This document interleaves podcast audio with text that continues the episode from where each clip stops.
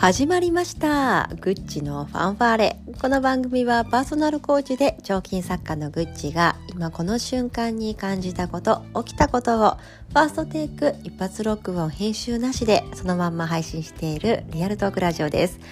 本日56回目となりました。いや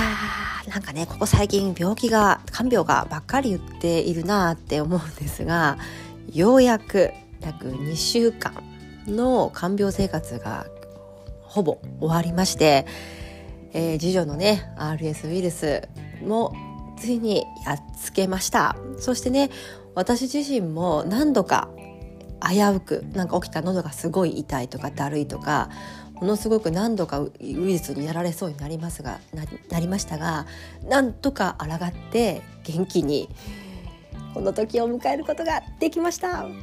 やったぞって今日ね午前中に小児科に行ってあの登園証明書保育園に行って OK ですよっていう証明書をもらった時はなんかちょっとした合格証書をもらったぐらい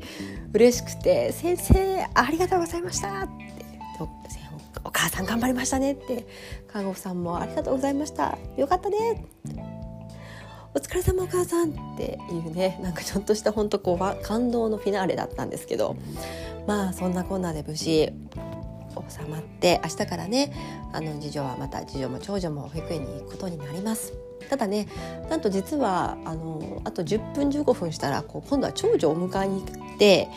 あの3歳児検診にねあのちょっと連れて行かなきゃいけないんですよね。なので今日も一日結局仕事はできないんですが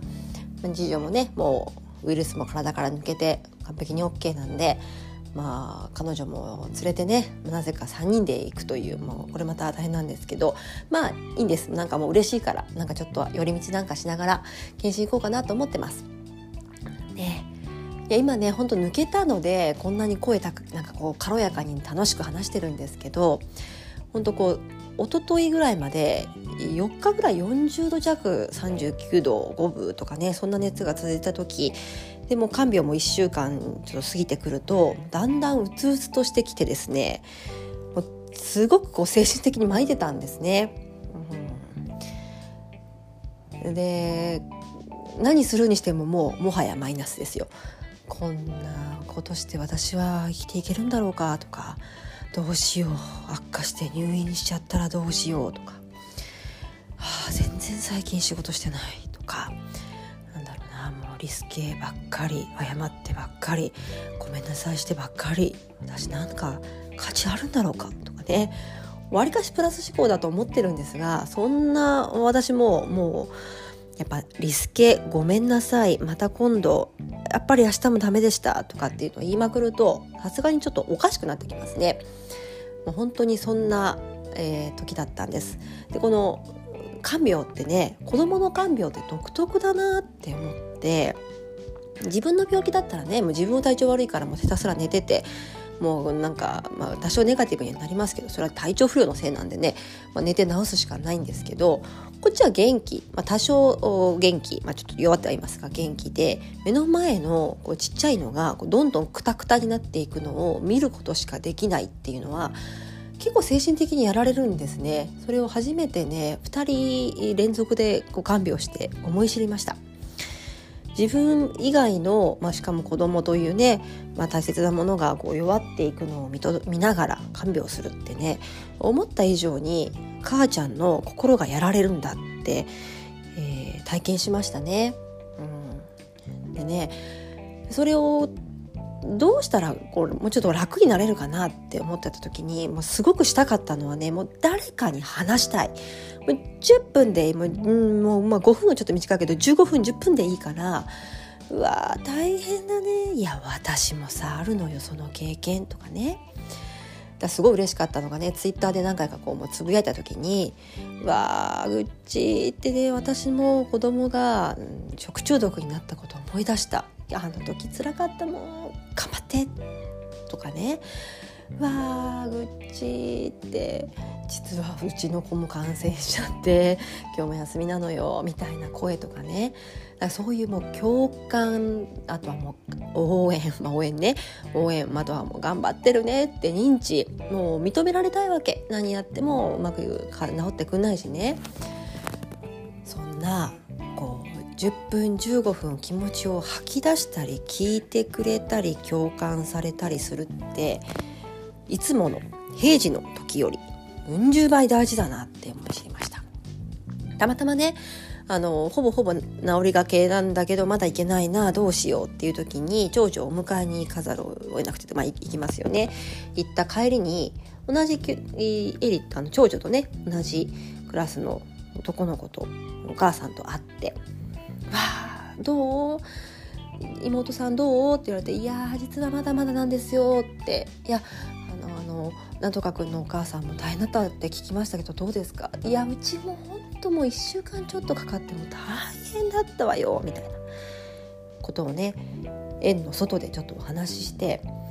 いやー、まあ、とんでもないウイルスですねこれって。本当よもう何も仕事もできない家事もできない寝られなくてもいろんなのが滞っちゃったわみたいな。会話をして。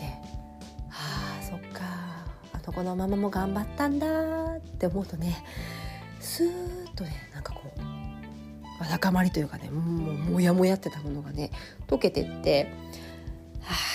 ああのお母さんみたいに私も数日後にはなりたいな。もうちょっと頑張ろうか。って思ってなんか嘘のようにこう溜まりまくってたね。なんかもやもやっとした気持ちが解けていったんですね。そんな経験がね本当にありました。思ったんですよ。あなんか助けてっていう相手ってなかなか結構いないんですよね。夫もなかなかね近すぎて言えないし親も遠くてなんかまあ言っても意味ないし、うん、電話で友達捕まえて愚痴るのもなんだし学校の先生保育の先生に文句言うわけにもいかないしでそんな時にこうやってねふと同じ境遇だった保育園のママとか同じ子供育てて大変な思いしたお母さんとちょっとこう話すとかわあこれ価値あるなってすごく思いました。なんかいつかねそんなことできたらいいなって、まあ、具体的なそうあのイメージは今あんまし湧かないんですけどなんかねそんなちょっとちょっとっていう時に「はい10分15分聞きますぜ」みたいな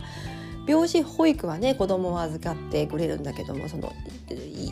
疲れた母ちゃんを何とかしてくれるのってあんましないんだなっていうことをねなんか思った。そんな、えー、看病生活でした。うん。ぱこう家族全員が健康で、まあ、正常な状況の時に思っている悩み事というかねメンタルと誰か一人でも具合が悪くなって心配事がちょっと違ってくる時のメンタルって全然違うものでこれも日々すごく変動していてなんかそんなうんまたちょっと自分のいつもの自分とは全く違う心の中をね少し体験したようなそんな時間でした。